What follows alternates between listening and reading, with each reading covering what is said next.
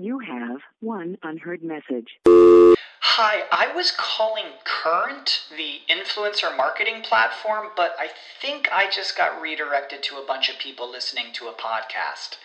Well, anyways, I was calling Current because I was told they could help get my brand set up on TikTok Shop and even build out an affiliate program of content creators promoting my brand. And even have those content creators go on live streams and promote my product there. Wow, I could really use Current. I also heard that the brands they work with are making millions in sales. I guess I'll just go to their website at current.tech. At Parker, our purpose is simple. We want to make the world a better place by working more efficiently, by using more sustainable practices, by developing better technologies. We keep moving forward. With each new idea, innovation, and partnership, we're one step closer to fulfilling our purpose every single day. To find out more, visit parker.com/purpose. Parker, engineering your success. It's the Britflicks.com podcast.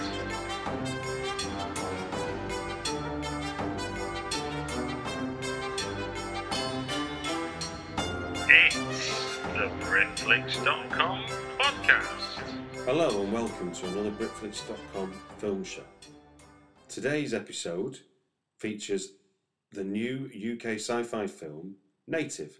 It's a low-budget film and it was shot ostensibly in a a disused leisure centre in East London, Barking and Dagenham to be precise. And um, we we at Britflicks got a chance to speak to the producers, the director, and some of the work experience from local schools who had a chance to experience life on a film set. Each chapter of the podcast, the people I'm speaking to introduce themselves, so I don't have to do it in this intro. So over to the crew of Native to tell you about what they thought it was going to be like before they made the film, what the challenges were like on set, and also learn from the work experience people what they found out from being on a film set for the first time. Right, I'm on set. Sorry, my name's Stuart Wright, Britflicks.com. I'm on set with uh, Neil Atkinson. and Jim Fitzsimmons. and your roles are Neil, I'm producer and writer of Native. and your role is Producer producer. Okay. of Native as well. Of Native.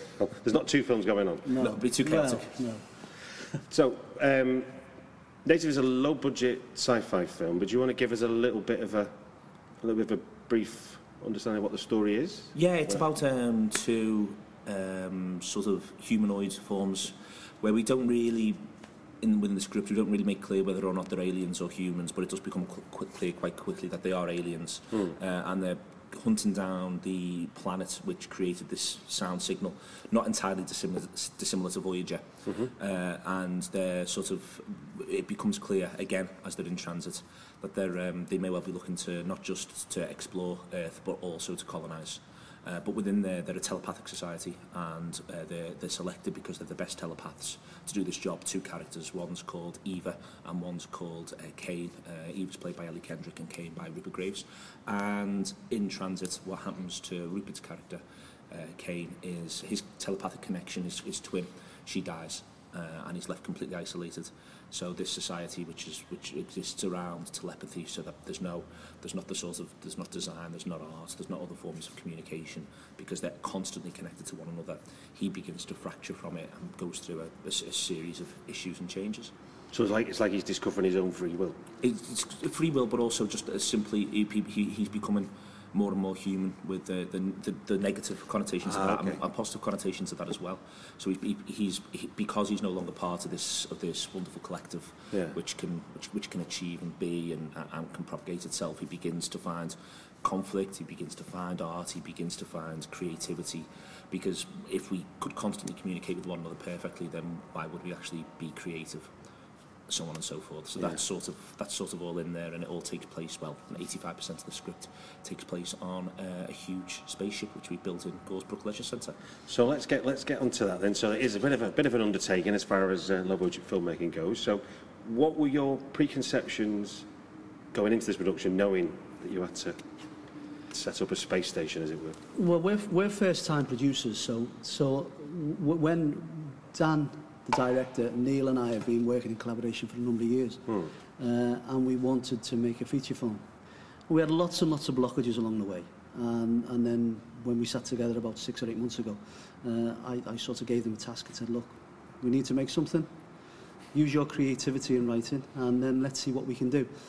They came up with with a script, which is which is what we're what we're making at the moment, and then uh, and then the, the initial challenges were, were really to to establish whether we could make something of quality that we put our name to uh, on the budget, given uh, given the standard of the script really. So we, we were well encouraged because uh, Jen Handorf, our co-producer, who's very, very experienced. I mean, we, we quickly worked with Jen and, and she said, yeah, it was achievable, but it was still going to be a challenge. You know, my, my challenge is, first of all, my, my, my idea, first of all, is to, is to, when I saw the models of the quality that the crew, um, that the crew um, and the creative elements who had been attached uh, to our project, was to see the quality they were introducing. And it was quite frightening, because what was being proposed for the budget that we had available Yeah, seemed to me like, yeah, how can that happen? yeah. Uh, so that was the first. That was the first thing is to thinking, are we being over ambitious here? Okay. Then when you arrive and, and you see this this sort of all this this quality coming together, and certainly in in, in, in the crew sense in the set, um, it, it was it was a realization that you know you can actually you can do this justice, and and you sort of want to be. We, we wanted uh, we wanted to be loyal to the quality that Neil and Dan's script. Yeah. But at the same time, we were determined to make this happen. But as it moves further and further on, you know, you, you, you sort of, not your expectations, but your desires and your ambitions get stronger and stronger. Certainly when you see the, um, the goodwill out of, the- out of the crew as well, when you see the quality of the crew, the, the quality of the cast, you know, it's, it's sort of, it, it gathers momentum. And it's something I didn't anticipate really. I, I didn't anticipate that every, each and every single day I'd be panicking about finances and I'd be just m- making do. Uh, the, the, the great surprise in, in this enterprise, is, for me anyway, as a first-time producer, is that every day has been a bit more exciting and every day has been uh, has been sort of uh, a realization that it's getting better and better. Mm. I think so. So that so that for me has been it was a challenge that that sort of uh, has been enriching really. I think because we looked at budget, um, Jim gave us the figure and said you've got to raise and it and it's got to cost this figure hmm. because mm. we looked at budget the the idea that there's got to be constant compromises mm. to pull it back to budget is sort of because we were very very disciplined. And when we re, when we, you know to put it all on this one set that's been built and to put eight, say 85 percent of it we're, we're filming um, 11 days here and three days on location or sorry 10 and three sorry. Um, you know what that meant was the idea that we did loads of the compromises in writing loads of them. So, so, so you kind of made budget decisions ahead of getting it, fundamentally, completely. as yeah. opposed to what Jim was saying there, that you anticipate maybe there could be some more. So we, yeah, we were Yeah. worried that there could be some more, but I think we did a really good job, and I think that that's massively down to Jen, not just for the, what she did in terms of getting people here and getting them moving and working and getting good people who, who find creative solutions, but also the advice she gave us as we were going through the writing process, the Okay. rewriting process. She was she was actively involved in, I'd certainly say, the last sort of um, seven, eight drafts in terms of keeping it and saying this is achievable, this isn't achievable, this is achievable, this isn't achievable, and then me and Dana go away and we look to find creative solutions to, to that within the script. And I think that that's been the, the reason why I, I agree with Jim really. I thought on the budgetary side, I thought it'd be a lot harder. I thought there'd be more days. I thought we'd have to make more hard choices, and we really haven't. That those choices, it transpires, we've made we've made them uh, three months ago. so every Yeah. shot you've scheduled, you've shot. Yeah. And the thing, the thing about it is, is that is that I, you know, I expected it to become to come in on budget, Hmm. and that was it. I mean, I mean, initially, when when we started off with Neil and Dan, Yeah. I mean, there was no go and write something, so they wrote something, and it was brilliant, Hmm. in my view. I'm biased, it was brilliant, but it had no uh, bearing on, on, on what the budget was, and then we and then we we sort of chipped at it and chipped at it and said, look, you'll have to you know adjust this, adjust that, and, and I think it worked really, really well. Um, so so I think I think I think without Jen Jen's uh, contribution, involvement, and experience, you know, we'd, we, we'd, it'd have taken us a bit longer, Yeah. and we wouldn't have done it as well. What also helped though was that we had an amount of money and we didn't get bogged down in trying to raise more. What we didn't do was make our, we- we're still, looking to continue the, the, the fundraising process. Now we've got it shot, Hmm. but we made a very conscious decision that we had X amount of money, and this is what we've got, and that's what we've got to write it to. Hmm. It wasn't as though we were still thinking two weeks beforehand. It wasn't as though me or Jim were running around mad trying to get another 20 grand from somebody, from finding another investor at short notice. Can you give us an example from, from, from the script itself where there was things that you thought, when you originally wrote, let's say, the early drafts, you thought, this is going to be a challenge at, at the perceived low budget, but it stayed in. But equally, give us an example of one that, of what, what kind of things actually got took out. Oh God, that's tough. Uh, on no homework, Stu, I've got to be honest. Um, without me looking back through previous drafts, I think that I actually, I, what I, one of the things I'd say is I very much like writing limitations. I think choice. You may have this conversation the other day. I think choice is one of the most, one of the worst things that can happen to a writer because if you can do practically anything, then you'll never make a decision. Um, and so therefore, we've had to very much limit what we can do on location to the three days we will go on location. Right. And that's an example of, and a couple of times I was writing more extensive uh, on location scenes almost. And I think it would have made that, that, that segment of the film, now that I've seen everything that's done internally, it would have made it thematically clang. The exterior stuff when, when, uh, when, when uh, they arrive on Earth, I think has got to feel more like an explosion and less like a longer journey. And it will feel like that, whereas I would have made it feel more like a longer journey, and I think that would have been wrong. Okay. So, yeah. it, you know, it would be, and, and, and it, if someone had gra- splashed us another 10 grand three weeks ago, then I, that's what I would have spent the money on. And I would say, let's ah, okay. go that way. And as I say, now that I've seen them shooting in there, I've seen the way that looks, I've seen tonally how it's pitched, I've seen the way in which the performances play off each other, then I basically probably would have made the wrong choice. It's just like constraints make for better story writing in some senses. Yeah. I mean, there's another element as well that, that we haven't that we haven't touched on. Uh, one of the one of uh, we had good fortune to to um, to work in cooperation with uh, Robert Clack school. Mm -hmm. um, yeah. We know we know we, we respect that school and we've got a lot of admiration for for the pupils and teachers there. And as a result of our association with them and their uh, desire to get involved in the project, uh, plus their influence with Barking and Dagenham, that also gave us a, a huge lift yeah. in relation to the set, to mm. our access to the set and to the, uh, and to the outside locations. So that was absolutely, you know, for mm. us was fundamental on a, on a personal level. Secondly, uh, in, as a result of that um, cooperation and relationship, we've given the opportunity for a number of pupils to have sort of meaningful roles within the film.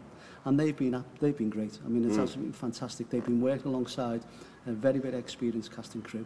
So, you know, there's, there's been a, a, a double sort of win situation both for us and for the school, and then also uh, the goodwill that we've received from Barkham and Dagenham. So I think, I, th I think you know we've had we've had a number of factors uh, go in our favour that have have sort of enabled us to to, to what we believe is bring about a you know sort of a, a quality product. Goodwill's massive, and I think that on any film set, I, I suspect um, goodwill's massive. But I think on, obviously on a, on, a, on a low micro budget one, the goodwill of the collective is absolutely huge, and there's loads of it sloshing around. And it's, you know, it's not, this isn't about sort of things like, what are you doing well, what are you doing badly? It's more about sort of coalescing everyone into into a degree of a whole. Dan, director's been great for that. Um, Jen's been great with that. The, the, the two lead, the two leads in the cast have been great for that. But also, I think that the the involvement of, of the school and the way in which the crew specifically have responded to their involvement, mm. it's nice to have. Fresh energy. It's nice to be asked questions. It's nice to have people clearly respect what it is that you're doing and, and want to learn from it. And I think it's kept everyone sort of, you know, I, I, we're here now. We've had one day off. This is day nine. We've had one day off, and we've been doing nine to nine. And it's been um, no one goes anywhere else. People come here. It's out in Dagenham, and it's no matter which way you're doing it, it's taking everyone, with the exception of the of, of the school, uh, the, the young people from the school. It's taking everyone more than half an hour to get in in both directions, and yet the goodwill on the set uh, everyone we're speaking to just seems to be immense, to be honest with you. And it'd be quite easy if you know there's only two more days now. In fact, there's only one more day now really in this in this location, and it'd be easy now if everyone was absolutely sick of the place. But people don't seem to be. You know, the, the loos aren't perfect, and we're running out of crisps and all that sort of stuff. Yeah, yeah. And, but everyone just seems to really have a just just seems to have enjoyed it and enjoyed the process of working with one another. And I think you know if the, if there's one thing that I'd take forward on this, looking at doing any other low or micro budget stuff, is that you're obviously hiring people for experience, you're obviously hiring them for the knowledge base, you're obviously looking to get them involved because of what they can do to add on screen. But I'd say that the demeanour of everybody off screen is as important, if not more important, and that as long as everyone feels as though they're a collective and they're in what you're doing together, then I, I just think it's great. It really is, and it's it's quite. I, I don't like sort of lovey-ish stuff. I try to always dodge it full stop, and I think you can always be a bit. God, here you go again. I'm not trying to say it like that. I'm just trying to say that you know, me and Jim come from quite a. We're from Liverpool, and you know, Jim's background's in football and things like that, and that's sort of what we're like. But it really is that's that idea of of it being a team ethic. Mm. Not that everybody's constantly patting each other on the back, but everyone's just basically gone, yeah, all right, this is what we're going to do, and, and, and we're just going to do it. Mm. Yeah, I, I mean, I'd, I'd reinforce that. I mean, it's, coming from a different background, being a first-time producer, you know, and then coming down, I think a first-time producer, I might come down and have a little bit of look what's going on, you know. Yeah. As it is, I know Asda, inside out. I know Screwfix, like the back of my hand. Neil's had his hands down, toilets cleaning them. This is what producers do in a micro budget. Yeah, yeah. We do everything, everything that we can do mm. to, to facilitate what's going on because professionals, real professionals, uh, are working in the background making this thing happen. And if you look at if you look at the quality of the people that I see out there performing, mm. the cast, and they're only doing it for one thing. One, because they, they like what they do, and two, because they enjoyed, they enjoyed the script and really believe in what we're doing. And it's the same for every, every member at HOD, whether it be whether it be sound, whether it be lighting, whether it be uh, DOP. They're all here. Mm. They're all here for very, very little money. Mm. And there's... Um, in this sector, as I say, it's a bit different from the sector I've come through. It's, there's a, there's a, a real desire to make things, things happen. And, you know, it's quite, I think it's quite, it, it is uplifting. I've really enjoyed yeah, it's it. Almost, it's almost like there's, there's every every problem that you encounter, there's always somebody trying to give you the solution, as opposed to yeah. people shying away from. Yeah, massively. You know, internally within the crew, that's completely been the case. And you know, there's the, like um, Colin, who's currently photographing this. We had a noise on the roof, and we had to talk him out of climbing across the roof to fix the noise. We had to actually say, Colin, we will not let you do this. We're going to get someone whose job this is. And you know, you've got a fella here who's prepared to walk on roofs for you in, in, in, in, in like 40 mile an hour gusts of wind to yeah. fix this thing. And you know, it, and you've got to restrain his enthusiasm. Yeah. And that's just you know, it's just one example. And I think, as I say, I think that while, while you've got that on, I wouldn't want to be on one of these if it turned bad. Genuinely, it would be absolutely soul destroying. If you got the impression everyone was coming in and they had a face on and it was, you know what I mean, and no one was enjoying it, and either because because someone somewhere or three or four people, and it's just it's just turning on itself, it'd be really really mm. unpleasant. Mm. You know, that's the key thing, and that's the. You know, I was going to say that's like key advice for, for anyone trying to trying to embark on this kind of endeavour, isn't it? That you want to be with people that want to be with you. It's not. And, and, and everybody has a bit of ownership. Yeah. I mean, we're all in it together. We're all a team. I mean, I, mean, I know that's a bit of a cliche, like, but we all are. Mm. We're coming here. We're all a team. We're all working together. We're only as strong as the weakest person. Mm. So, and I think that's that feels really good. It's, yeah, it's, it's, Jack, uh, the, the, the lads who did the, who, some of the uh, art department, three of them didn't go to bed last night uh, because there's one specific scene that they're getting sorted out. And this is just one little example of it. We were in uh, Asda, and I, I just happened to ask them if they needed anything before during the day. And Jack said, um, I'd like, um, I've got a sore shoulder. If you can get us some DP or something, that'd be great. And we were in Asda and I went and bought the DPs and he stayed all night. Now, I'm not saying he wouldn't have stayed all night if I hadn't bought him the DPs. I'm yeah. not saying that for a second, but he now knows that fellow remembered to go and buy me the DPs. Yeah, yeah, yeah. And, and you know, that, that sort of stuff, you know, it would be easy to think, And yeah, I mean, preconceptions are that my worry was that we'd be sitting here not doing much me and Jim, that was because Jen's uh, first 18, she's mm. so hmm. active on the production side as well, so, you know, uh, that me and Jim would just be sort of sitting there and we'd be just basically filling forms in and all this sort of stuff. If anything, we're always running around, as Jim said, you know, you're fixing toilets, making mm. sure hmm. this is right, that is right, that's right. And it's just trying to create the best circumstances and environments for the people who really do know what they're doing to do it. And I, I, I hope, do you think we've done that? I think we've done all right. Yeah. Do, do you want to say how good DP was? Do you want to say how good, uh, yeah, you know, to get them involved? Yeah. DP was really, really good, wasn't it? I think it's one of the key um, innovations of humanity. And yeah. when these aliens get on the planet, they're going to smother themselves in DP and say, I tell you what, these humans, they're all right. I think on that digression, we'll, uh, we'll put a close to this Let's first interview. Thank you. No problem, Stu. Thanks, Stuart. Next up. My name is Daniel Fitzsimmons, and I am the director of Native. Okay, Daniel. Um, now, you're also the, the co-writer of the script for Native. So, um, in the run-up to shooting the film, what were the major decisions you were having to make in terms of developing the script, thinking about the budget you were shooting to, the location you had? And, and did that have any impact on that process?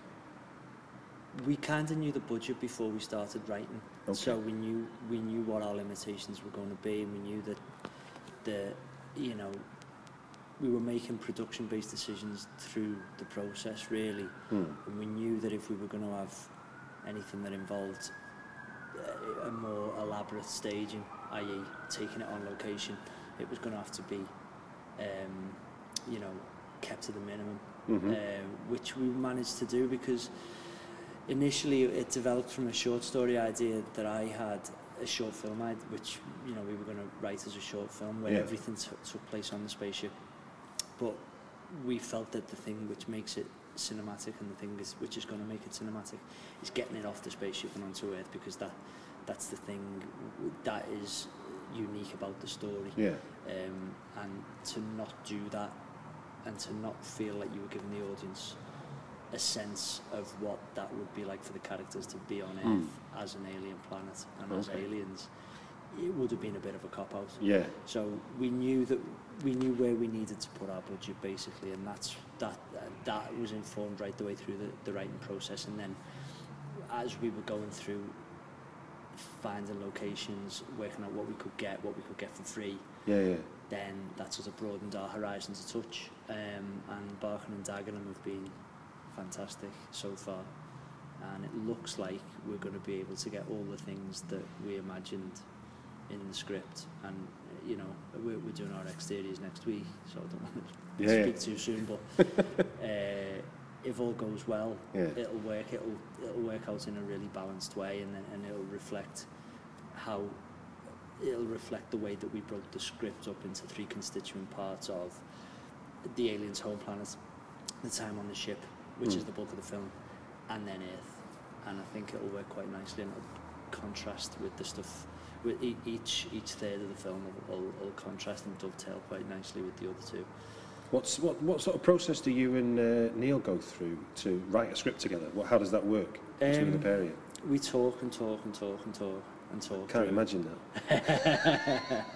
and it's great fun and all the all the rubbish ideas disappear. Yeah and the good ones kind of stay. So um, how you ca what's the process of capturing that as you're talking through ideas? Is it almost like you're telling each other the story? Basically, until yeah. it makes complete yeah, sense? Yeah, so we both ramble on and he's got he's got a memory and I haven't so he remembers it all he remembers it all and then we and then we go through the process of of beating out the story in terms of plot points and um letting the character arcs inform those plot points and eventually beefing up uh, into sequences and then putting each sequence into bullet pointed mm. things which need to happen, scenes which need to happen within a sequence, and then going in and, and I, I would normally write this, the scenes first draft and then he then goes in and does his draft and then I take it back off him and it, and it's back and forward like that depend you know depending on how how many snags are in there that we yeah, need yeah. to, to solve um,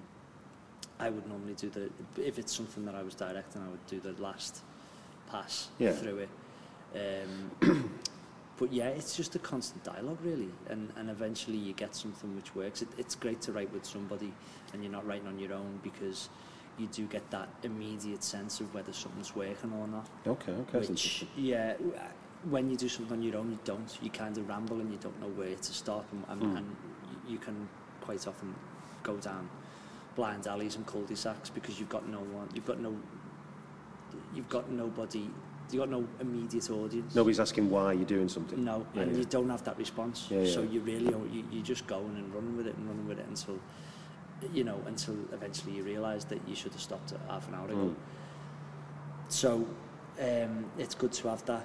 Uh, and then, of course, when you send the script out to actors and, and crew and, and, and, and people who, who you want to get involved in the project, then it's then it's kind of, that then that starts again really because you know you send out particularly something which is quite unusual like this. Mm. You don't know how it's going to be received because you think it's great and I think it's great, but we both tend to like the same sorts of things. Yeah, yeah, so yeah. then you send it out and you think, is it?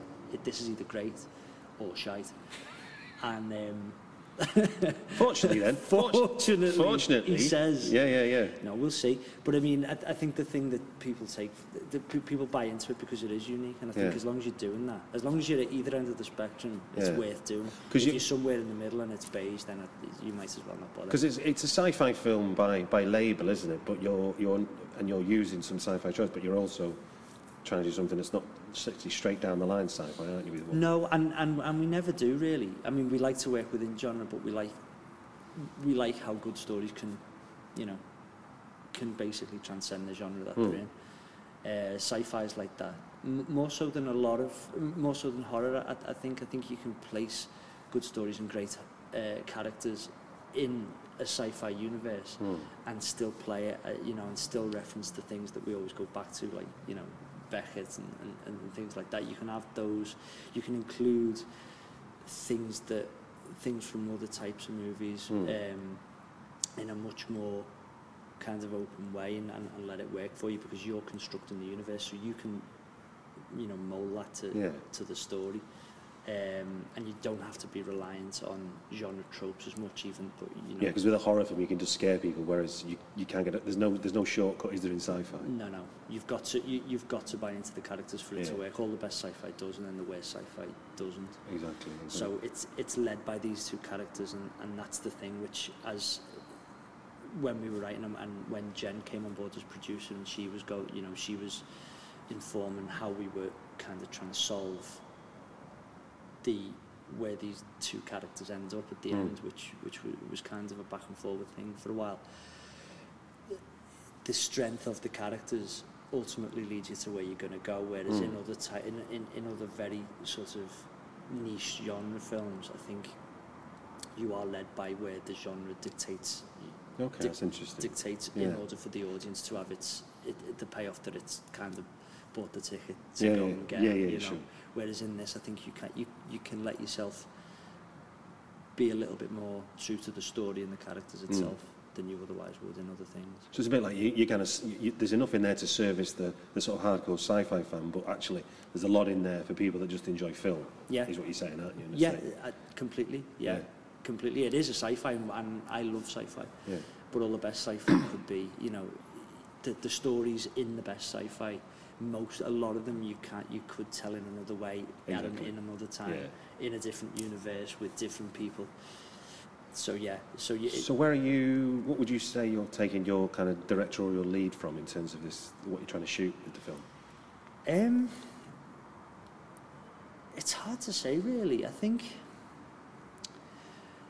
the visual reference that we took into the film Hmm. Were not always movies that I was I was a fan of, but I, I, I did want interesting. I did want to take a look into the film that that I've seen in other films, like you know things like I mean things like Sunshine. I, lo- I, loved and, and, and visually we took a lot from that. Prometheus, I think, in, in terms of the way it looks and the way it, it, pulls you in. I Mm. mean, I don't think it's completely successful in other ways, but I think the way that it, it, it pulls you in to its universe, Yeah. I think I think it's great. Alien, first Alien, you know, in, into you know how sparse that is and how sort of stripped back, Mm. um, and kind of this is 90 minutes of genius and that's what you're getting, Mm. and it, there's no bells and whistles, and you know, it's it's a it's grimy, and it's you know you want to look away. Mm. I, I, those sort of, though I was informed by the way that those films were able to manipulate audiences rather than going, well, I like this director, so I'm going to make a film like him. Mm. I would never do that really. It's it's it's working out what the script is first and having it on the Mm. page, and then going, okay, how, how do we tell this visually, and what you know, where can we where can we take from, Mm. where can we steal from, where can we Okay, beg and get things from, which we've done a lot of begging on this. From from look from from being on set and looking at how what you've built has worked for the film. I mean, there's a lot of there's a lot of magic going on with what essentially are quite you know it's MDF, it's polystyrene, it's Mm. it's it's sort of what what's been your how how's that collaboration gone between you as the director and the, the people building the set with you?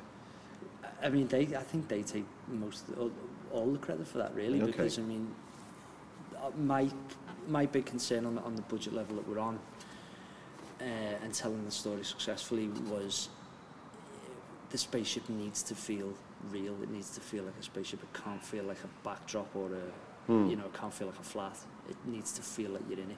Yeah. Um, and I kind of, I kind of knew what I didn't want it to look like, but I didn't really, I couldn't really eloquently explain Yeah, yeah, yeah. how I did want it to look because I didn't really know. It was kind of sort of fuzzy over here somewhere. And then when John Revel came on, and he had all these great ideas, and he loves. He, he is a you know sci-fi disciple. Right. he came up with this design and we talked it through and it, you know it was conceptual at that stage and then he, he did the drawings which were great and then he built the scale model which again was like wow this is fantastic so was those fuzzy things in your mind were they becoming clearer when yeah, you saw yeah, the models absolutely and then and then Colin Smith who, who, who does visual effects came on and he he sat down with us all and we all talked it through and and the potential that the the, the design had for mm. us to even you know to to create things within Mm. such a simple template and but simple and, and beautiful template was really exciting. So I think the key thing was to just embrace the simplicity of the, of, of the place, allow the, the, the visual effects to to be the the icing on it, Yeah. and then when we were in the space itself because it is quite sparse when you take the minimal furniture that we've got in there yeah. out it's just bare you know mm. so then you then you're relying on your lights and and, and Nick and um, and Billy have done a smashing job making it mm. changing the feel of each room and the corridors and right the way through the, the script telling it, mm. uh, telling the story using the lights yeah. um, and, and and finding you know finding our our way through the space as the story goes on and as we've changed through rooms yeah. has been a really it's it's a limited thing but it forces a discipline on you that I think really hones what you're trying to do um, and, and and keeps your eye on what the story is you know rather yeah, than yeah. shooting cool stuff you're actually telling story all the time okay okay because so you've only got what we got 13 days to do it so yeah, yeah, yeah. you know you can't go you can't spend two hours doing cool slow mo. You know, you've got it. You know, you've got to decide where you need the cool slow mo, and then But it's interesting when, when I'm talking to you, sort of outside this interview, you were saying there's sort of elements of it where it's eighth of a page and it's taking you maybe half a day, and then suddenly, because of the shots you've got to get Yeah. for that to create the mood, and I think you were sort of saying about um, the notion of you didn't just want this, this conversation followed by conversation, you wanted to evoke a mood, didn't you? Yeah. With, with what you're trying to shoot. Yeah, it has to be like that. It has to feel fluid because don't forget that these people are on a, on a mission that you you know the story, don't Yeah, you? yeah, yeah. They're on a mission that's uh, that's taken. They, they're on the spaceship. They're on this spaceship together with nobody else for two two years or you know two and a half years. Mm. So we can't compress the time. The time's got to feel the time's got to feel dilated itself through the film. So you know that the space in between those conversations, which are going to be sparse, that which would be sparse for them, need to feel sparse for Mm. us in that days run into weeks. So it's like the film. It's like the film breathing, as it were. yeah, sort of. Well, yeah, because we condense time and then we stretch it out, and then it feels Mm. like we've got, you know, weeks are gone, and then it feels like everything's compressed into Mm. hours. You know, Mm. so to do that, it can't just be a load. It can't just be a load of scenes. There's got to be travel between places. There's got to be, you know, you've got to let the characters exist within the space Okay. um, because particularly, and we'll find this in the edit, you know, we, we're going to need to, to, to work out what that pacing is and then, um, and then ha- you know, have all the, the stuff which on, which is Eva walks down the corridor, Mm. one eighth of a page, and then that, you know, in reality, you're going to want to make that visually interesting and visually different enough to know that you that, that you are in a, a, a new space, a, a new time. Oh, I see what you're a saying. Yeah, yeah, later, yeah. Could be a Yeah. month later. But you know, you, you are the, the, the passage of time through it is, is elastic. Really. It's like we're falling into the movie, isn't it? Then in that yeah, way, yeah, yeah, as opposed to just duh, duh, duh, yeah. It's got to feel. It, it's a big elastic band. Yeah, yeah, yeah. What um, for kind of first-time filmmakers maybe listening to this? Um, what would you say has been a kind of lesson learned for you making this film that you would take forward to future projects? Um, first time feature, yeah. So it's. I don't know really. I, I kind of sort of it's gone the way I expected it to go. I mean, I've I've done short films and stuff like that, and and it's just like that but longer. You've just got to have a really clear idea of the script. Hmm. It, it, it all comes down to the script. It's not on the page. It's not there, and you're never going to find it. I don't think. Not, not the way I work. Anyway. Yeah. Some people do, but then those people tend to have a lot bigger budgets with a lot more time to shoot. You know, if it's not on the page, that you don't have the focus because if it's not on the page, you can't communicate it to everybody else. You can't tell the actors what they're doing. Yeah. It, it, that that's your your bible, and, and that needs to, you need to know that absolutely inside out. And if you do, you can make everybody else make you look good. That's the thing that I've learned. Sounds good. Thank you very much. All right, Stu.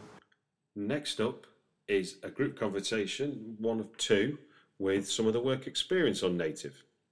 Georgia Juice, lighting assistant. Callum Shepherd, location manager. Charlie Parnell, set dresser. Connor Cahill Hayes, prop master. Darcy Cox, art department. Okay, now you're all work experience from the same school, I'm guessing, yeah? Mm-hmm. No. Okay, cool. That's cool. And then we'll uh, we'll. So you're Darcy. You're from. Well, I'm from Richmond College, Okay. but I'm here because Sam, who's the architect who drew the drawings, Yeah. is my cousin. Okay. So- And it is, but it is work experience for you. This this well, yeah, yeah. Cool. So you four guys are from a local school then, yeah? No, us three are from Robert Clack. Oh, you're not making this up as you go along now. what kind of podcast is this? People are going to accuse me of. People are going to confuse, confuse me with somebody who's professional. Um, so let's get this right then. So the th- three of you, that's George, Callum, and Charlie. Charlie, sorry, are from what school? Robert Clack. And you're from All Saints. All Saints. Are they, is All Saints local? It's right next door to Robert Clack, pretty much. Is it really? Yeah. Literally. 20 metres apart. Yeah. Okay. Now Darcy's explained how she got involved with the film. How did you three from Clack School get involved? Uh, Mr. Dan, he's a teacher at our school, so. he- Dan. Dan Fitzsimmons, the director, yeah. Yeah. He, um, he's a GCSE assistant when it comes to Spanish, so he asked uh, Mr. Johnson, Dan, to Paul if we could, if he could get some work experience students to come and help. really. Okay. And what are you what are you studying that makes you interested in film? Film studies. Okay. And media. Well, And I do- media. I don't think MD still do media. Us two just do film studies. Yeah, but we've got an interest as well outside of school, obviously. And yourself? Oh well, as I'm from All Saints, I also do um, Ro- um, I do media at Robert Clack. So Okay. my teacher, Mr. Johnson, just came in and said, uh, "Do I want to help on this uh, project?" And I'm in the year above, so I don't have to do work experience, but I just thought it'd be quite fun. Okay. It's a good experience. If you could give me like an example of a lesson learned from being on the film set so far. Put it another way, what do you now understand about being on a film set that you didn't understand before you came on it? Uh, there's a lot of uh, backstage work that goes on, a lot of pre-production that ain't really appreciated. Well, I Like- feel ain't really appreciated in films that we see on on telly and on cinemas, Yeah. and just that's it really. What have you found out, Callum? That the stereotype that every, uh, people, there's a lot of stereotypes going around about people in films being arrogant and stuff, which I found out that's not that true. No? Because everyone is pretty down to earth, regardless of what they've done, who they know, and stuff like that. Yeah. Charlie? I've learned that uh, that they, people don't understand or realise how much attention they pay attention to the set. So like how much detail and how like how they think of minor stuff and how to fix it and everything. Okay. I don't really understand like how detailed uh, they make the set. So what have you got a specific example that you that you can remember? Like, like just a little strip of lighting, Yeah. like coming from outside. If they think that's that doesn't look good, they'll like cover it up. And things like that. Okay.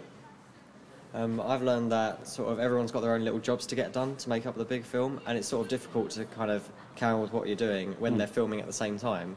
So to try and balance that is, is a bit of a challenge, but it's you know it's worthwhile. When they finish um, recording and I can start painting again, Ah, okay. I can get it done. What about you, Darcy? Um, yeah, I learnt similar things like the set's still being built whilst they're filming, Mm. and so it's kind of like an ongoing process, like to get things done. And is it fair to say you've all of you got ambition to work in film in the future? Yeah, yeah, probably. Definitely. Yeah. What What are you looking to do, George? Um, I was hoping to get into acting, uh, screenwriting, and failing that, anything to do with the film industry, any work, any production, Okay. anything in that area. Yeah, I want to become a writer and director. Yeah. I'm not entirely sure. I'm like split between music and film industry. Okay. So if I was going to meet in the middle, probably do film music. What about yourself? Uh, I'm sort of like Charlie, so I'm split between art and media. Okay. So I'm going to do a foundation course at Ravensbourne to try and find out, you know, what Oh. my vocation is going to be moving forward. And they've got a good film school, haven't they? Yeah. Ravensbourne, yeah. Yeah. And from you, Um, Darcy? Yeah, I uh, I want to do more TV, um, but yeah, script writing, like coming up with the ideas and things like that. Okay.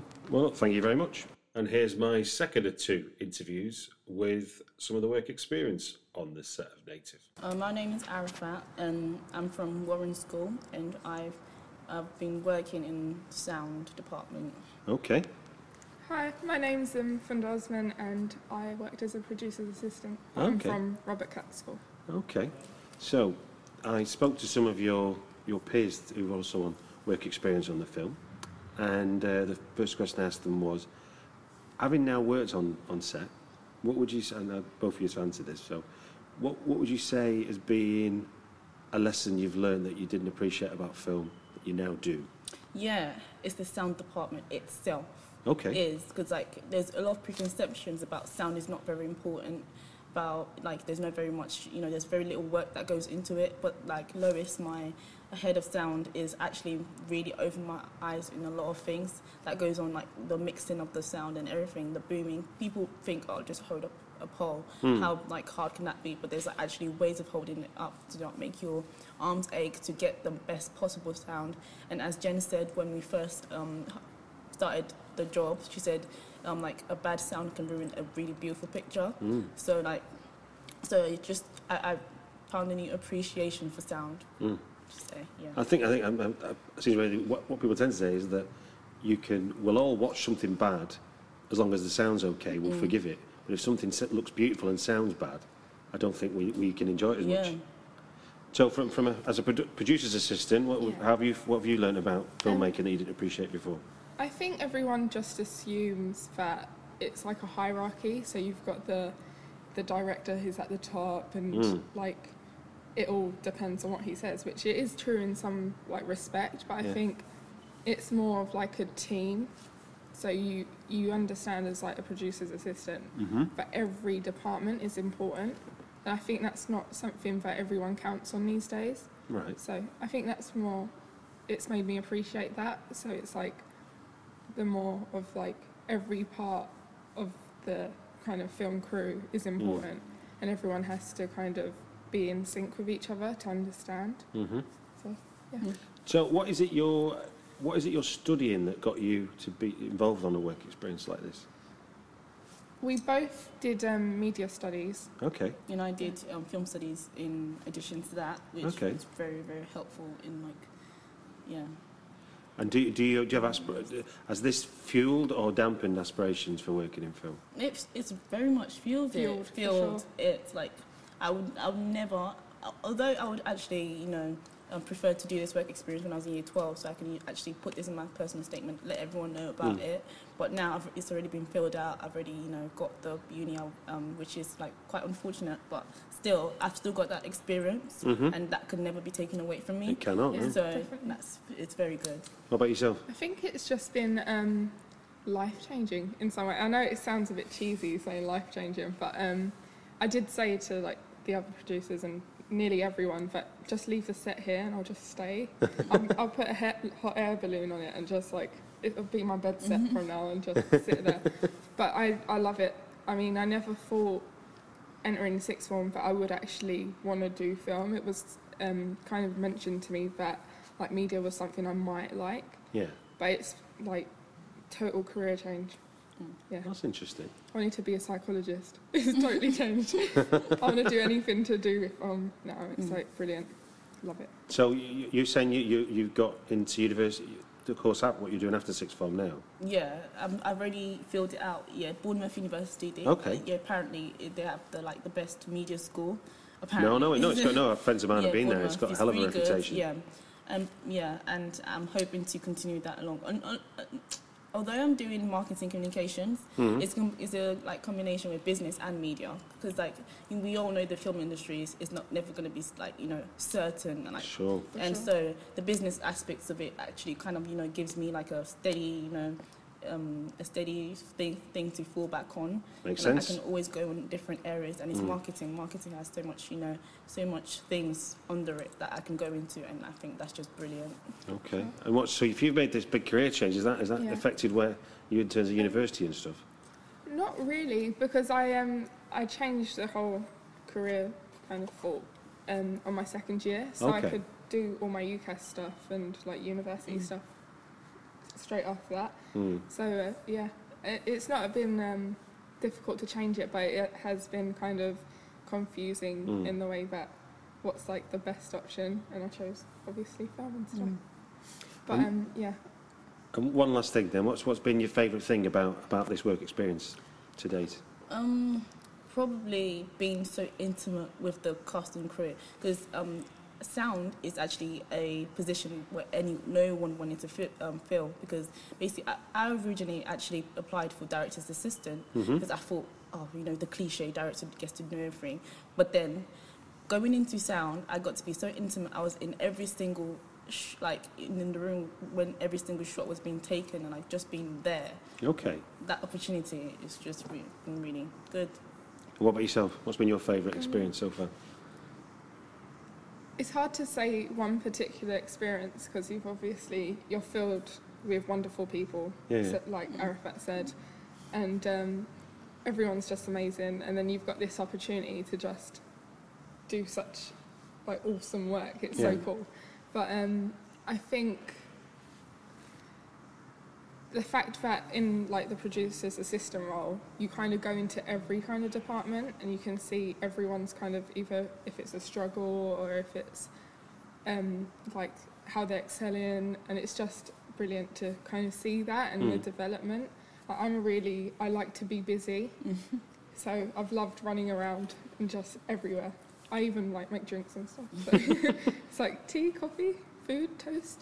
So like these, everything. These are all part. eh? Everyone's Yeah. got to, got to Mhm. work on a full stomach and not thirsty. Well, look, thank you very much for your time. Thank you. Thank you. So I'm back with uh, with Neil to talk specifically now about the script. Um, so, so Neil, I, I, I spoke a little bit to Dan about the sort of writing process between the pair of you. In sort of um, What did he say? What did he say exactly? I can't examine exactly what he was saying, but Just so, certainly. just so we're both telling the same lies. No, it's, it's all right. No, I realise that the, the, the smoke and mirrors need to get both both the same, don't they? Essentially, it was um, it was this idea of, you know, first pass, then well. In fact, no. He said you talk about it a lot before you write stuff. So you talk about the story a lot. Was was it? So it's almost like when you get down to writing, it's almost like you know it. Uh, yeah, completely. Um, I think it's it's it's it's knowing it front to back as well, not just knowing um, not, not not just knowing sort of wh- wh- where we're starting and where we ideally want to finish. It's much more sort of creating a series of parameters and rules uh, and then existing within them. And again, Mm. what I was saying before about the constraints being important. Yeah. I think it's.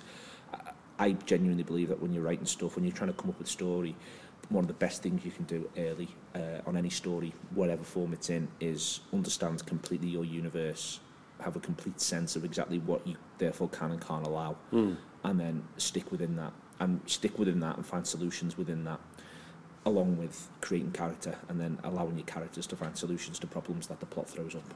And, and you, in, in that sense, then, in, in the kind of process from when you've had the conversations where you feel that confident you understand the world and where you want to be heading to, um, what's the process of? Because he, he basically said that you've got the better memory than he has in terms of remembering what it is you've talked about. Seem to be the Yeah, I mean, uh, how, are you, how so? How are you capturing it? It isn't just obviously imprinted on your brain. How are you sort of generating the scenes and the sequences and then building up to writing script? Well, genuinely, it is, and I, I- it is the idea of building up uh, sequences first and foremost. I'm, I, I do a lot of tables.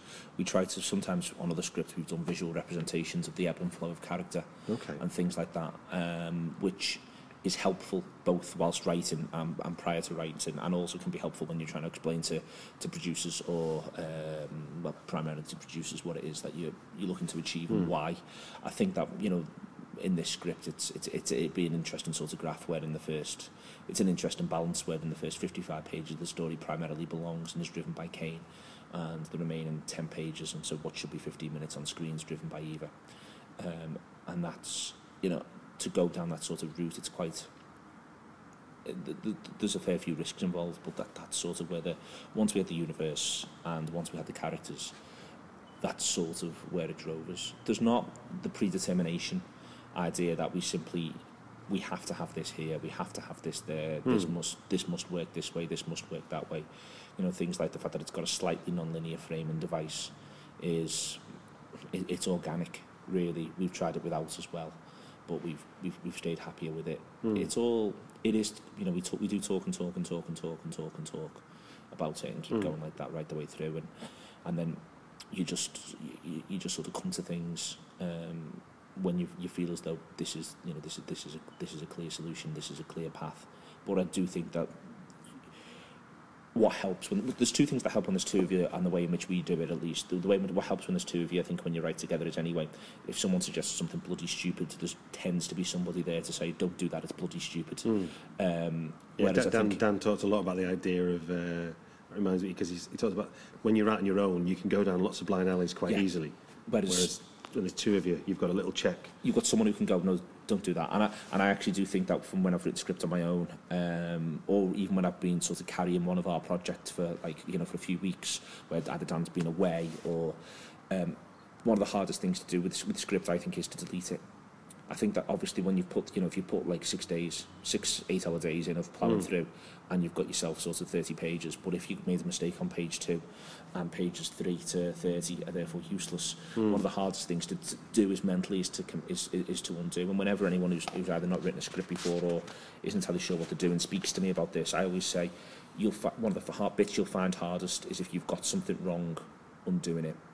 I genuinely think because we instinctively as writers, as individuals, as humans, no one likes to admit the mistakes or that they've made a slight mistake or something. So sometimes either against yourself or against the producer, you'll go to bat for something that even if there's a voice in the back of your mind going, oh no, oh no, because you don't want to sort of think, I've, I've lost this. And I think that's, I think that's really, really hard. So But also there's the idea of having, there's also that little thing about having done the work, so it's almost like you think, Yeah. I should be progressing forward as opposed to going back to go forward quicker. Yeah, completely. You know, you don't want to. You don't you, exactly. You don't want to sort of find yourself. You know, you, you, you feel as though I've- I'm 60 pages into a script. I anticipate to be 90. Please don't put me on a snake. Yeah, that yeah, results yeah. me being back down at 27. Yeah, yeah, yeah. And I think that that's something which you know, and, and I think that's how you can sort of make make a few mistakes. That's the first thing. The second thing is in terms of the, you know having those, that that sort of check in place is that if you, if you've established your own rules. Um, of, of whatever it is that you're writing. And as I say, I think this is the case in any medium. I actually think theatre nails it best because it has so many more rules than, than film uh, tends to. Okay. Um, uh, then I think I think you can be sort of stopped. Uh, you, you know, you can obviously go, this thing we're about to embark upon, this person is saying to me, but we agreed three weeks ago when we were on the phone, we agreed that in this spaceship there will be no room for this thing. So how can you suddenly say, now let's drop it in? Mm. Do we need to go back and? Because if you want to go and change the rules, that's great. But I think, and the other thing as well is that I think you can barter with yourself when you've set things up in your head as to what your script will or won't do. If it's just you, you can barter yourself, barter to yourself a bit more and say, oh, I'll, I'll, I'll loosen that one. Whereas if someone's especially as gnarly and bloody-minded and stubborn as both me and Dan are, then it's, it's actually quite nice needle to go, well, you can't do that, Fitzy. Not letting you, not letting you, mate. But also, but Dan, Dan, Dan made the, certainly the advice he was sort of giving in terms of uh, low-budget filmmakers was, it's got to be on the page. If you're going to come on set, there's no point in leaving things open to interpretation as far as everybody else you've got to work with because they need to know what you're trying to achieve as much as anything else. Yeah, I think that you know there's a couple of things that I've sort of picked up from this process of doing this. It's that we need to be slightly more explicit in terms of uh, placing stuff on the page. I think that's the one thing I'd take from it. Really, Okay. I think that um, certainly me, um, me more so than Dan. Dan's got more of a background anyway, but also. Um, I mean, obviously the script ends up being joined, but the way I, I tend to write is slightly more um, is not perhaps quite as prescri- prescriptive as Dan. And I think that that's something I'll be looking to sort of address, to be honest with you, in script terms, Mm. um, is is nailing down what is absolutely on the page. The other thing is as well is having worked because of the nature of this being such a micro budget project, having worked closely, and by closely I mean putting polyfiller in things Mm. with the production designers and things like that. Um, I think a greater appreciation sort of of you know it's dead easy for this for instance it's not going to at no point does anyone point this out in the script but everything's a hexagon. You've been on set Stuart. Yeah, yeah. everything's a hexagon. I made one of the hexagons. you made you've made a hexagon. You're hexagoned up. Uh, the production crew are absolutely sick of hexagons. Right. and, and hexagons are difficult to work with. Now it's important for this. This is in a sense it's a bad example because even now knowing what I know. I'd still want it full of hexagons. Yeah. but there's you know little things on there which maybe we, I think we've solved loads of problems in the script for the for the for for, for every like the script could be much much much more ambitious not in terms of theme but in terms of the demands it's placed on people. But through with the with the advice and help of Jen we've moved that out. Um, and but also with our own instincts as well by making it as human a story as possible making a story about being human. Uh, and we, we place that to the forefront. But what I think is even even with all that you know thrown up in the air, we've still got a question over the very one of the very shots towards the end, where maybe because it's the second or third to last scene, we've not been clear enough in our rendering on the page of what it is that we want, and we're sitting here now, we're shooting it tomorrow, and no one's sure how they're going to do it, and that we should have solved that problem for them. They shouldn't have to solve our problems. We should Mm. solve theirs. And that's sort of what I'm taking from this. Really, is that yeah, I think you've got to, if you're going to get people in, and not even a matter of being about the money, but they've got no forget the idea of how much you are around paying them. The idea of what they do or don't have as a budgetary concern. I Mm. think if you can, on the page at this level of budget, and having now been around it, solve as many problems for people as humanly possible. Be clear in your instructions. But I think I think I think it's one of the I've read this as one of the bigger issues with certainly spec writing when you're doing sci-fi because obviously you don't you can't go into sort of min, the minutiae of what you want it to look like because it's it's the idea that you'd have that conversation when you're commissioning Yeah. the film. But obviously that means for the reader there tends to be either a they imagine Blade Runner or they imagine Logan's Run or something. There's, a, there's only kind of so many ways you can Yeah, I- informed I- by whatever sci-fi future they can picture. I think that's a profound. I think that's a profound issue with script. Full stop. To be brutally honest with you, is that you are the thing that you write. The person who picks it up attaches so many quick perceptions to the thing Mm. that you've written, and I think that that's something which you know if you work in if you work in long form, if you if, if you write novels, um, then you're able to get a greater hold of. I'd say earlier, and I think that that's something which we've written. All the scripts we've ever put together is that everyone's come with comes with a number of preconceptions attached Hmm. and it can be and you can I think it can, it can work for you in that someone can just get exactly boom that's what that's that's what I was thinking Hmm. um, or it can be that someone is is completely over over here and, and therefore it makes getting a, getting a, uh, getting something commissioned tougher um, in this But, but I was thinking more the fact that if I if I say I'm in a remote cabin for a horror film, then there's only really so many ways I can I can't be that misinformed. If you say I'm on a spaceship, Yeah, and of yeah, course. and then that's it. And if I'm having to go with what a spaceship is, and that's going to be informed. and by- your, your spaceship could be the spaceship out of Alien. Yeah. Your spaceship could be the, could be Battlestar Exactly, Galactica. yeah, yeah. There's, the, the- and that's yeah, and that's a, that, that's a, So what about you? You as a writer, though, what are you, are you a kind of midnight owl man? Are you are you up in the morning? Are you a, you, uh, you set yourself an eight-hour shift? Or I'm, um, how do you? Um, I like to solve problems in the morning and power through in the night. Is sort of how I'd state it. I think it's nice to sort of do a late finish and feel like even if you've written you've written six pages and four of them could be rubbish. Um, I think it's it's nice to sort of have that every now and again to have that powering through thing. Um, What is, what, what's the difference between solving problems and powering through then? uh, the difference between solving problems and powering through is that in the morning you're, you're working out what it is that you're going to do, and then the night you're just simply doing it. Oh, okay, okay. So, So you, I like, I like to sort of, um, I, I, I plot and plan religiously. I'm actually on something else that me and Dan are working out at the moment. When I've been having s- just the occasional, very occasional quiet moments on this set, I've actually got a six-columned spreadsheet with with a with a thing in, and I think that lots of writers would probably look at that and think, "Christ, what's he doing a spreadsheet for?"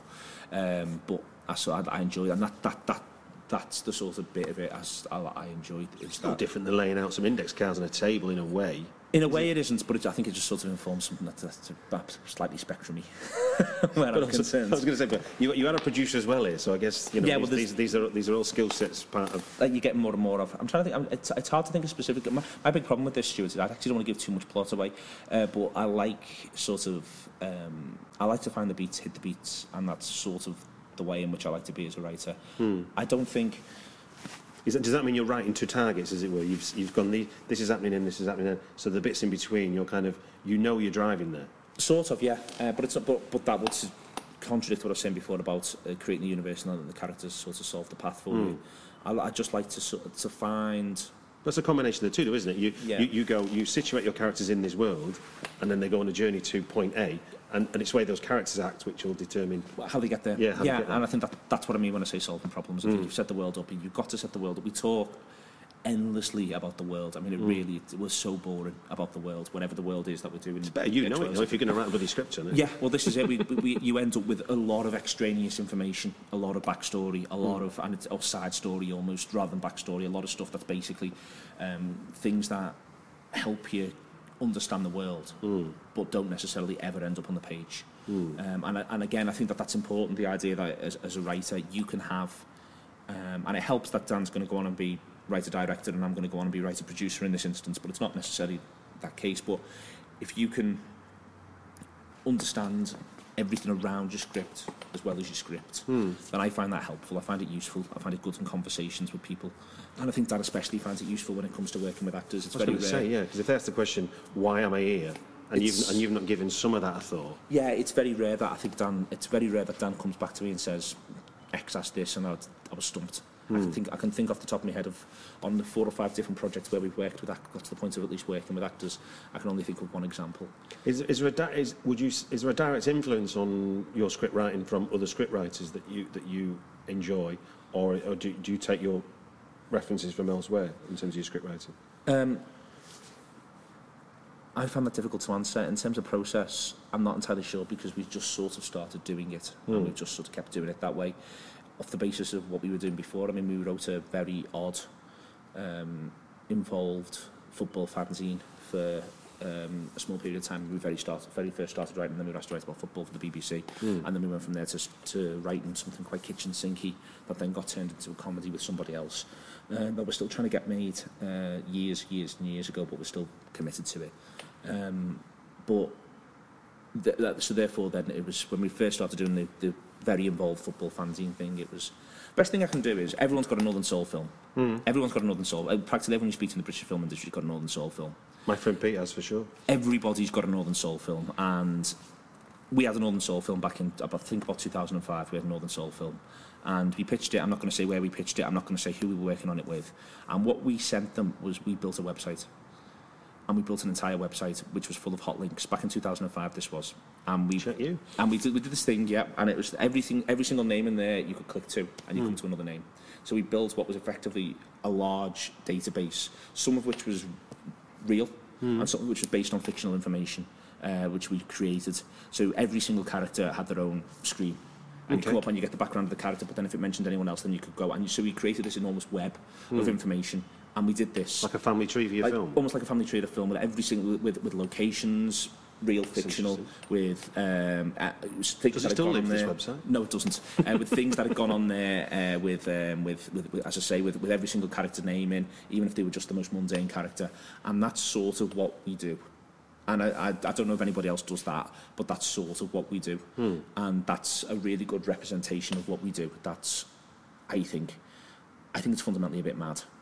But, you know, there's times when I think there surely must be a more sane way to do this. But I think, like you say, if, you, if, you, if, you're, if, if, if your writing is about immersing yourself in a world with characters that, that exist in that world, then, then the more you, the deeper you can, you can swim into it, the more, the more you are immersed in it, aren't you? It's not. Yeah, you- completely. someone- the fact that what ends up happening being on the page is only like five percent of what you've mined. Yeah. Doesn't matter, does it? The fact that that five percent becomes pure is because the ninety-five percent that you understand already.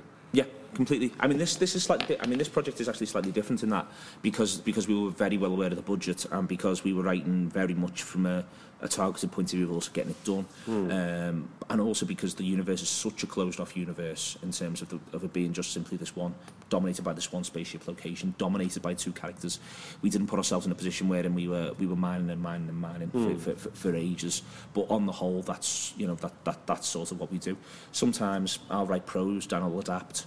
Um, we've got a project where we did that for the first sort of the first 20 pages or so. Um, Well, that's interesting. So, what you you you'll sort of write stories? We'll as- talk it through.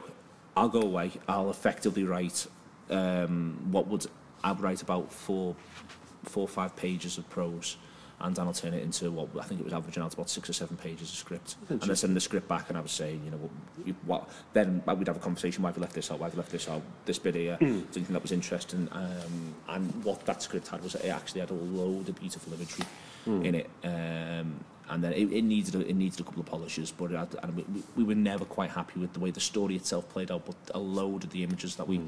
we created between the two of us, we were really happy with the idea of getting them on screen. Now, finally, then, for, for, from a from a, a screen a screenwriter who might be listening to this now, what would you say would be a lesson learned from the, maybe the co-writing experience or the experience of preparing the script for this film? Uh, the thing you about the thing you ab- take forward. Well, the thing about the thing that I said before about sort of put yourself in the shoes of insert member of crew here. Hmm. Um, I think I think me and Dan both put, put ourselves very keep ourselves very much in our shoes and think about the actors. But I think the key thing I'd take going forward is the idea of at some point, and certainly if you're on if, if you're on a low budget, at some point somebody somewhere is going to look at you and say, "How do you want me to do this? How how how can I?" So it's the William Goldman thing about if you write 50 elephants come over the hill, somebody's going to train elephants, somebody's going to... Yeah, hugely. Mm. Um, I think that that's, and I think that when you get down to when you get down to real, I'm not saying for a second, I'm not saying don't imagine on the page because that'd be it'd be a great shame first and foremost, and, and don't underestimate the ingenuity of the people that you're working with. Mm. Our production designer has been absolutely fantastic, um, and he's multitasked and he's made all sorts of stuff happen. You've seen it yourself going Yeah. around. It's it's an astonishing achievement, but I do think that you've you can use the idea that there are limitations around things, as I say, as a positive, and you Mm. can very much um, just without doing anyone's job for them or presuming that people won't be able to do to, to do any job. At the very least you can do is be consistently really, really clear and not, not be obtuse. And the key thing about the co-writing thing is the key thing that I'd, I'd, I'd, rec- I'd recommend anybody who who either does write script or wants to write script has a go at some point at either a, either a really involved um, script editor to write a relationship, and I mean really involved, like to the point that it's practically a col- collaboration, Mm. or simply has a collaboration with another writer. Not least because you have more of a laugh, the jokes are better, um, you can rattle along. agree. Um, you know, I th- I'd recommend that that aspect of it, and, and you don't feel as though you're fighting. You, you, you're alone in the world, and I think that from from a writer's point of view, and certainly, I was going to say something stupid there, like couldn't climb it, like it wasn't always the case. I think, um, I think, I think Billy Wilder had the same problems, which is why I work with Diamond.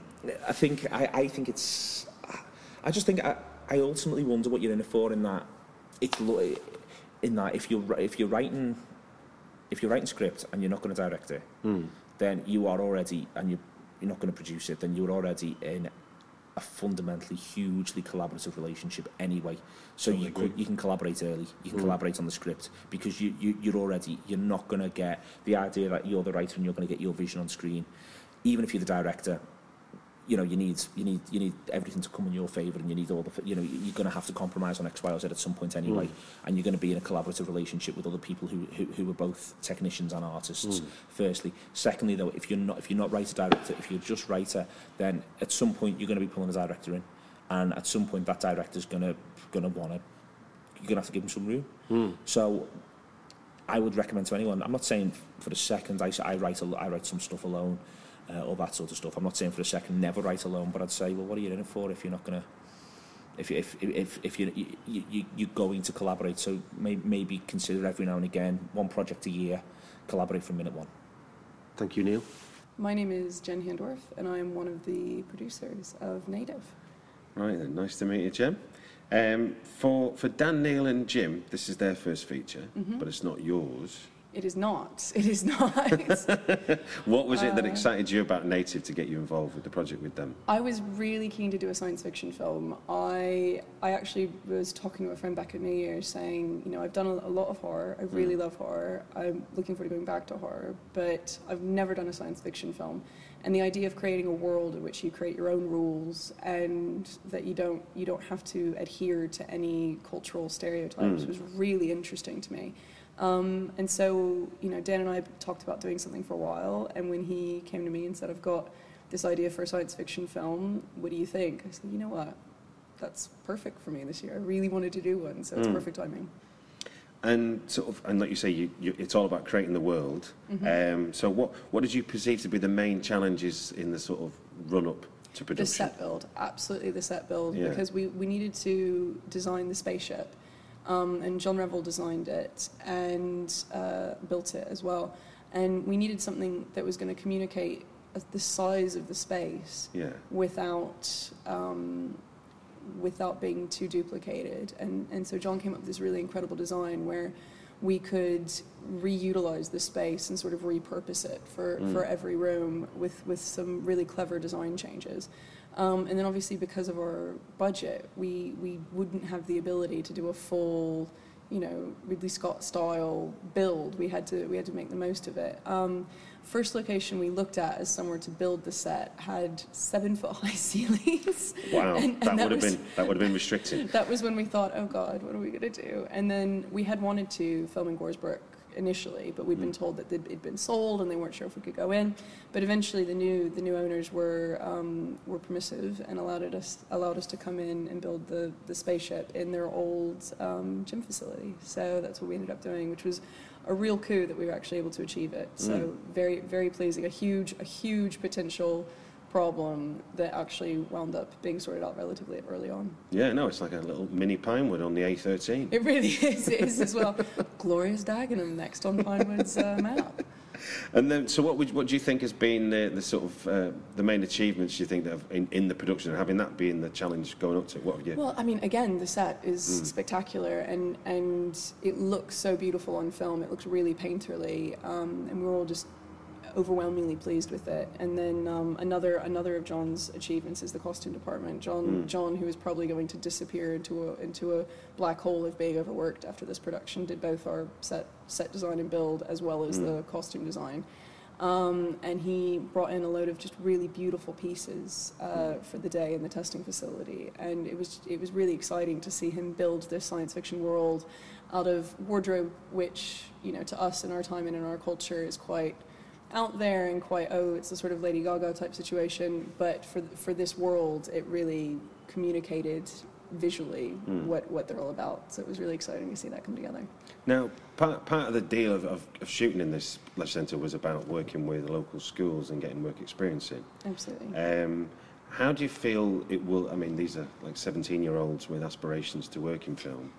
How do you feel an experience like um, working on a, a low budget set like this will benefit them in terms of them moving forward? I have always been a big fan of learning on the job Yeah. for filmmakers. I think that film school, having having done an undergraduate degree and a master's degree in filmmaking, she says. Yeah. Um, but even even then, it was always the exercises where you're filmmaking with your classmates, where you really learn the the practicalities of it. Um, it's it's really a field where you can read theory and you can read practice and you can read all these books about how people did it and how they recommend you do it. But until you get there in the space, you don't really understand what it's like. Um, I mean, it's exhausting. You have to be on your toes the entire time. You have to be able to, to rethink an entire, you know, something that took you three weeks to plan suddenly falls out the window and you have to be able to rethink it in, in two minutes. Um, and I think for these kids, I think, you know, may, maybe some of them will decide, actually, this isn't for me, but I think for the most part, they've gotten bit by the bug, and that's that's really exciting to see these kids come in and say, you know what, this was really awesome. I can't wait to do this again. And um, a couple of them have been really thrilled that a couple of them have actually asked if they can come work on the next project I'm doing, if they can Mm. come be runners on the next project I'm doing. So. Um, ha- obviously, haven't frightened them away too much, but um, I think it's it's a really valuable experience. It's a really valuable experience.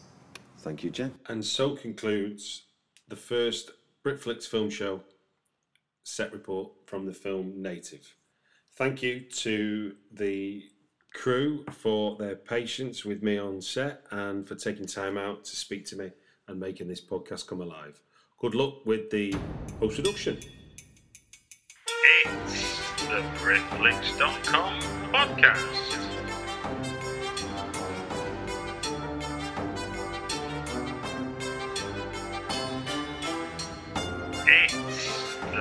Britflicks.com podcast.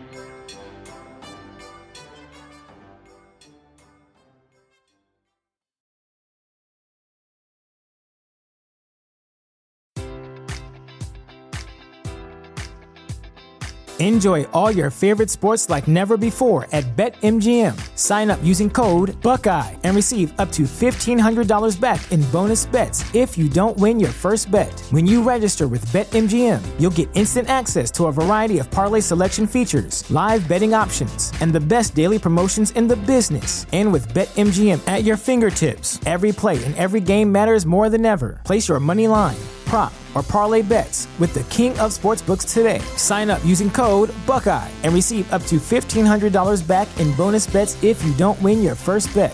BetMGM and GameSense remind you to play responsibly. 21 plus and present in Ohio, subject to eligibility requirements. Rewards are non withdrawable bonus bets that expire in seven days. Gambling problem? Call 1 800 Gambler in partnership with MGM Northfield Park.